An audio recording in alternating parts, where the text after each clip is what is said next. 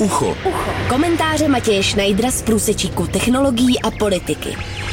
Ucho na rádiu Wave. Americký odvolací soud rozhodl, že sledovací program agentury NSA, který byl rozkryt díky líku Edwarda Snowdena, byl protizákonný. Po více než sedmi letech je to symbolické, ale nikoliv nepodstatné rozhodnutí. Rozsudek neruší tresty z roku 2013 pro čtyři muže, kteří byli odsouzeni za plánování finanční podpory pro teroristy. Jednoduše proto, že se obešli bez důkazů z tohoto sledování. Rozhodnutí tak sledovací aparát odsuzuje nejen ze zákonného hlediska, ale i z praktického. Nikdy jsem si ani nepředstavoval, že se dožiju toho, že naše soudy odsoudí aktivity NSA jako nezákonné a v tom samém rozsudku mi uznají podíl na jejich odhalení, tweetoval nadšeně Snowden.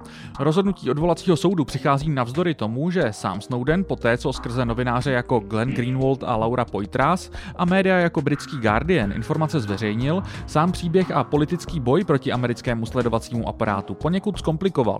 Jakkoliv to dost možná nebylo jeho cílem, skončil v ruském exilu, což umožnilo jeho odpůrcům naznačovat, že možná spolupracuje s ruskými tajnými službami.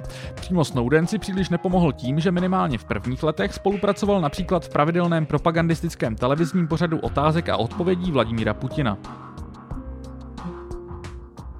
Rozhodnutí odvolacího soudu je další kapkou, která přispívá k možnosti, že by Snowden mohl dostat milost od Donalda Trumpa.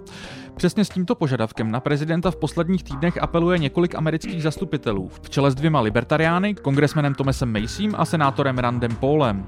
Naopak například bývalá členka administrativy Baracka Obamy Susan Rice, která byla silně zvažována jako viceprezidentská volba Joea Bidena, vyjádřila hrůzu v momentě, kdy Donald Trump na tiskové konferenci víceméně řekl, že si případnou milost bude muset rozmyslet.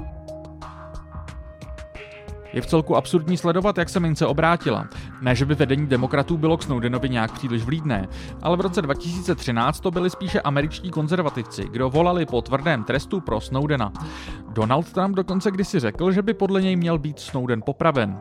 Všechno změnili volby roku 2016, od kterých se demokraté soustředí na hledání ruského vlivu za každým rohem. Republikáni také nelení a vidí za vším Čínu. Donald Trump a jeho tým se v rámci gradující předvolební kampaně hodně snaží nacházet úspěchy na poli zahraniční politiky, zatímco na domácí scéně zdůrazňuje, že je kandidátem práva a pořádku. Případná milost pro Snowdena by mohla být dalším dílem skládanky, jak se prezident pokusí zamíchat kartami.